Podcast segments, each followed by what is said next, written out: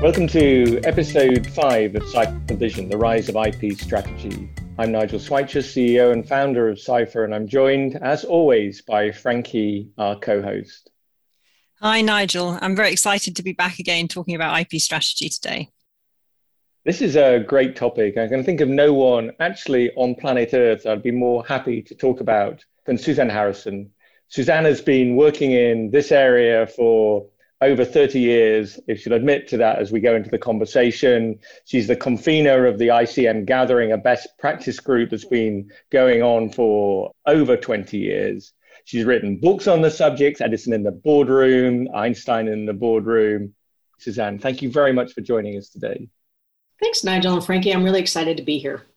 For our listeners, could you maybe tell us a bit about yourself, your experience, and also give them a view into the gathering? Sure. Well, I come from the corporate finance and strategy background, which is sort of not what one thinks when they hear IP expert.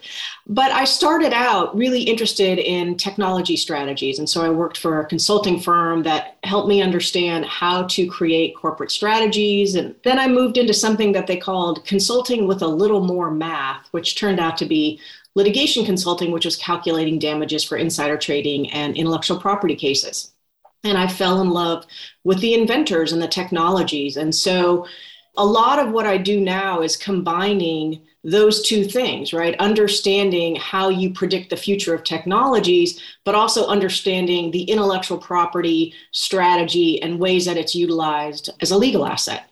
I think that that's a little bit unusual, but that's what I find to be kind of fun. And interestingly enough, there wasn't anyone doing that when I first started my career. So I found other companies that were interested in this world of intellectual property and trying to figure out how to utilize it as a business asset. And in 1995, my colleague Pat Sullivan and I got nine of them in a room and we began to teach each other what we knew. And that was so cathartic because up until that time everyone told us we were a bunch of nut jobs that this was never going to go anywhere. And why were you focusing on this? Nobody else was doing this. And we just decided it was interesting and kept persevering. And so that group which is now called the gathering still meets three times a year to talk about new and emerging issues around intellectual property intangibles any kind of aspect within that. And figuring out how to solve those problems. That's great to hear that that discussion is still ongoing. Just thinking to some of the books that you've authored, including Edison in the Boardroom and Einstein in the Boardroom, as Nigel mentioned, what drove you to write those books? And did they really get IP into the boardroom? So, the real foundation of the gathering was that companies were trying to understand how to show this hidden value that they felt they had in their r&d groups or in their patent portfolios in ways that could move their stock price. And so once the gathering had been doing this and working on this problem for about five years we had found a number of frameworks and best practices that we thought were really useful and companies across a variety of industries were actually getting definable value out of that. And so we decided to share that with everyone and that's how we ended up writing the book. so we took the value hierarchy that julie davis at arthur Andersen had created. We married the best practices of the gathering. We put in levels of sophistication. We made sure the whole thing made sense and then we released it.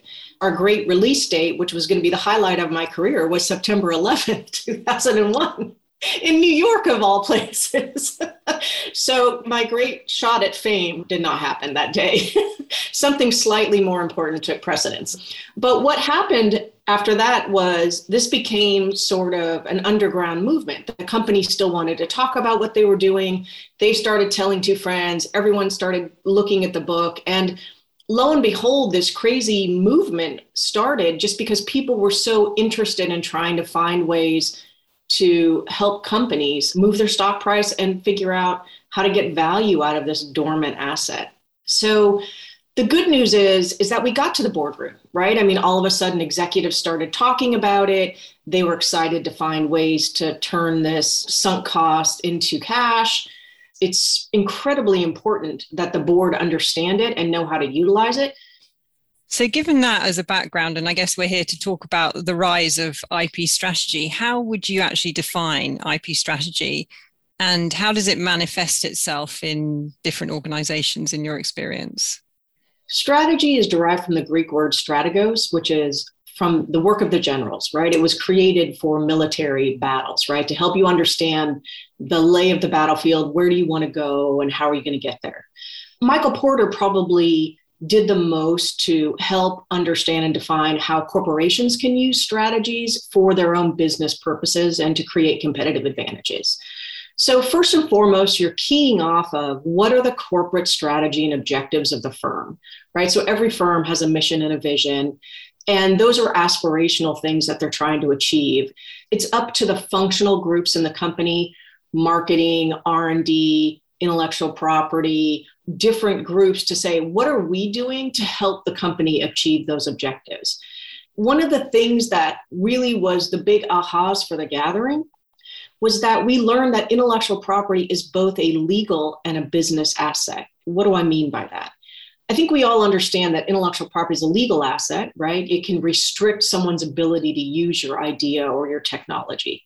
And you can take someone to court if they are using it inappropriately or against your wishes.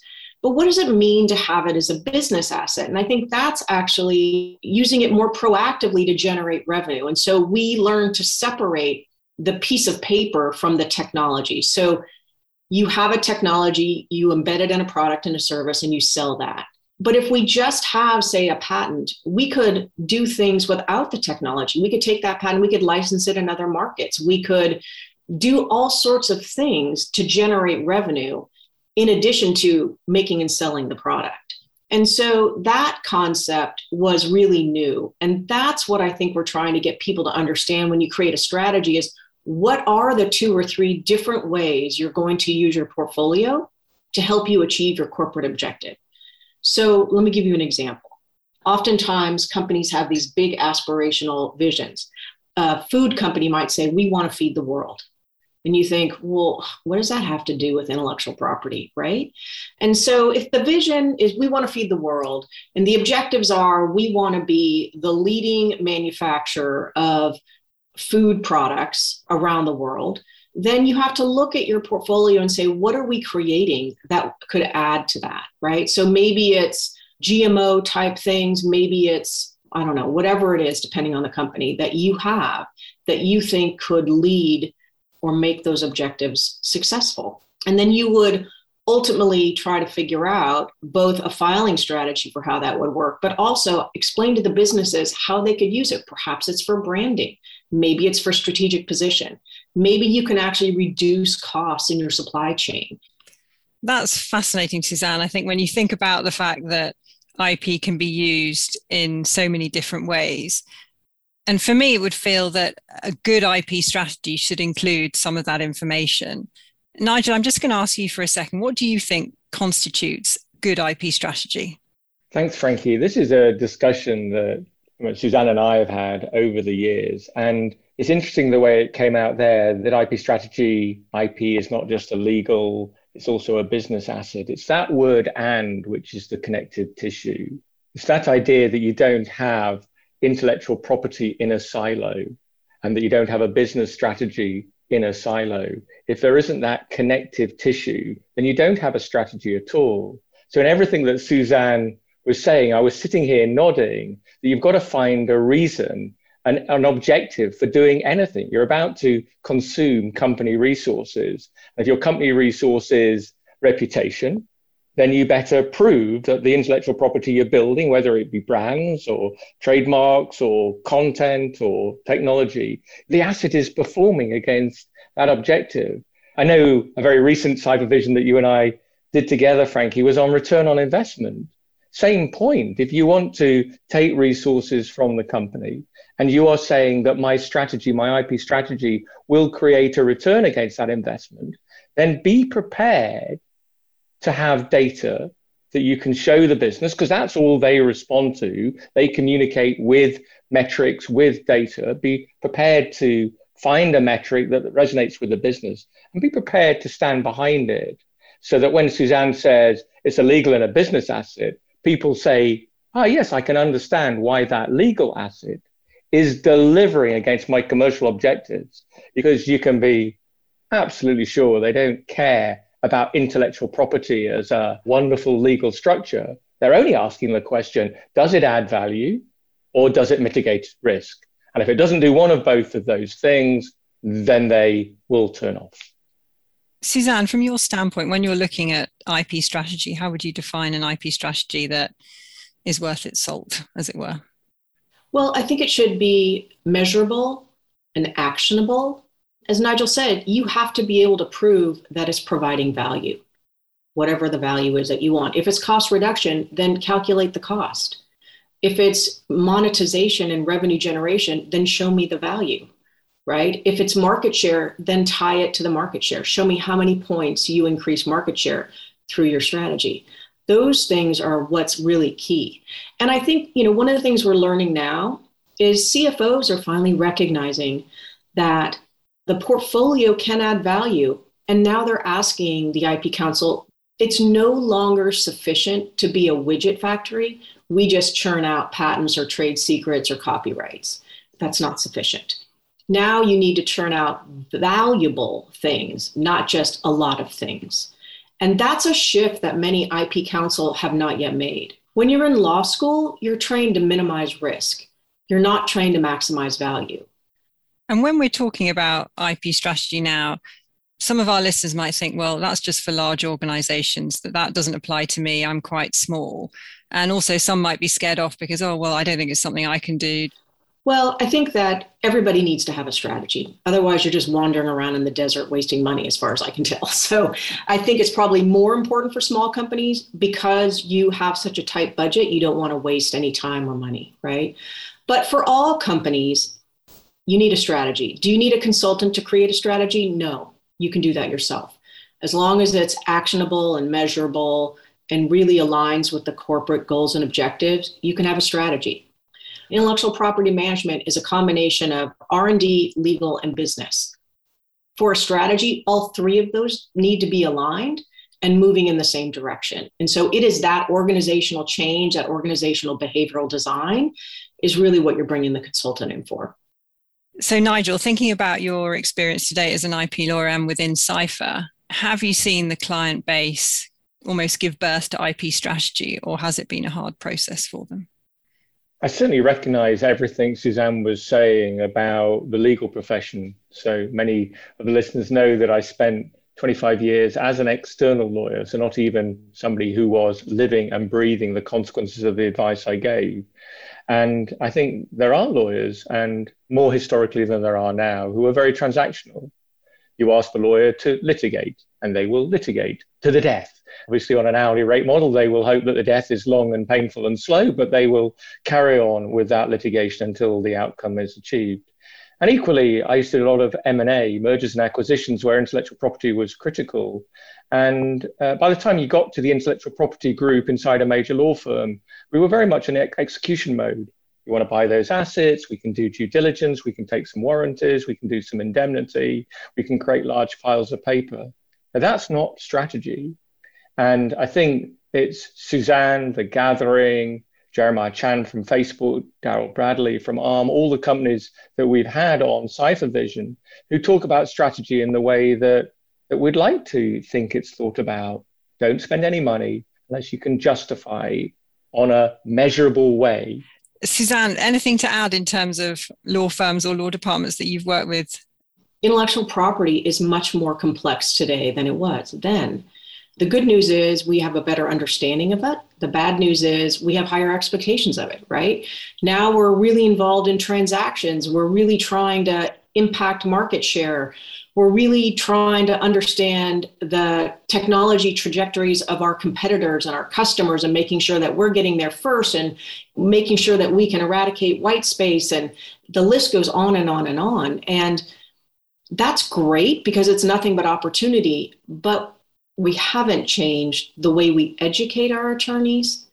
And so a lot of it, I think, is also trying to find those people who want to be more business oriented and find ways to educate them so that they can go have conversations with the CFO and really sit at the table with management. We're sitting here today, 20 years on.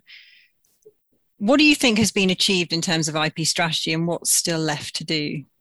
Well, I think the good news is we got IP into the strategy bucket. We want to show that IP brings value to the firm and that it's a part of the business. And I think we've done that. The bad news is that we have more to go. Everything you guys have been talking about in the podcast, using data to tell a story, data is really the key to IP going forward. Patents are a great source of, in, of competitive information on what's happening in the world, what's happening in your industry, where the technology is going. Now you can visualize where you're going, how you sit in this battlefield vis a vis others. And that's really, really powerful for business people to understand that because, frankly, most of them don't understand IP and just throw their hands up and say, oh, we'll just go with the lawyers. But if they understood and which they're getting to now and can see what's happening they can make better decisions which is really what all we're trying to do with strategy is help companies make better decisions. How often do you think ip strategy needs to be changed or amended or how often should it be reviewed? As long as the corporation hasn't changed its goals and objectives then i think reviewing it annually with the business is probably all that you need Nigel, thinking about some of the timelines that are involved here, if you think about an R&D timeline or even a patent life cycle, they're pretty long. So some people might say, well, hang on, you know, we can't change our IP strategy that quickly. Are they right? I think the answer is the same as the one Suzanne gave, that you review as often as is necessary. Beware of the sunk cost fallacy the idea that I've decided to set a target is 100 patent filings in area A every year, and I'll do that for next three years. In the meantime, that business has been divested. In the meantime, the technology has proved to be worthless. I think there's been a habit of holding on for too long, but I created this asset. I can't possibly cancel it or lapse it. If they're not aligned with your business objectives, that is fundamentally the definition of a, of a stranded asset. Suzanne just mentioned reviewing IP strategy once a year. I've known organizations who think it's once every three years. And that's, to my mind, nuts. Nothing is the same in three years' time as it, it is today. So at least once a year, or as often as is necessary, dictated by what the market's doing, what the business is doing. Nigel, you said something that's really profound that we learned in the gathering is that value is contextual for intellectual property, right? And intangibles. Again, putting your finance hat on, that all of a sudden becomes a new source of value for companies. And so, again, we have all these options that we didn't have before. That optionality is, I think, one of the more important things to come out of the gathering. A patent is an option on a potential value stream. How you choose to call that option is your choice. So we've talked a little bit about how things have improved and just thinking about the future, the growing importance of IP. Suzanne, what do you think the message would be from you to our IP colleagues out there? What more should they be doing now and looking to the future? Data, right? I mean, data is going to make your life a lot easier and also more complex right now, diversity and innovation is a really big topic that companies are struggling with. And in particular, how we measure diversity and innovation can be through the patent portfolio. And what we're finding is it's also pointing out where bias exists in our system. We all have unconscious bias. Additionally, another thing that's happening is countries are understanding that intellectual property is important. And we can also begin to see that countries are using patents as data options as well. And you can begin to see how they're moving and choosing which technologies to invest in or what's becoming strategic to the country by looking at their portfolio. So these patents as information assets is going to change how legal groups are going to respond, both in the company, but also as we think about it on a country to country basis. Suzanne, this is a huge topic. We're so grateful for your time and for sharing your experiences. At the end of the podcast, we always like to end with the guest's cipher vision. What's your key message you'd like to leave with our listeners? I think that it's without a clear strategy, your organization has no idea where you're heading, how to get there, or how to measure success. You're just wandering around in the desert wasting resources, and that's just not sustainable in today's fast paced business environment. So, get a strategy, get organized, and deliver actionable results. Trust me, your management will thank you for it. IP strategy seems so obvious in a world where 80% of enterprise value is intangible, but these changes have not happened overnight and don't happen on their own. It's not just the IP community that owes a debt of gratitude for the energy and enthusiasm of Suzanne and the communities she fosters. The topic is one which must be embraced by the business. It's also a topic that we believe will grow in significance as the financial community looks for ever more signals to help differentiate companies from an innovation and ESG perspective. Those who ignore IP strategy or think that it will look after itself are simply missing real opportunities for value creation while at the same time inviting unnecessary risk. Thank you, Suzanne, for joining us this afternoon. Thank you for tuning into the Ciphervision podcast series. Please continue the conversation on social using hashtag Ciphervision and share your thoughts about today's episode on the rise of IP strategy. Tune in to our next podcast where we'll be speaking to Bo Heiden, co director of the Center for Intellectual Property at Gothenburg University and visiting professor at the University of California, Berkeley, on how IP education can bridge the gap between law, business, and technology.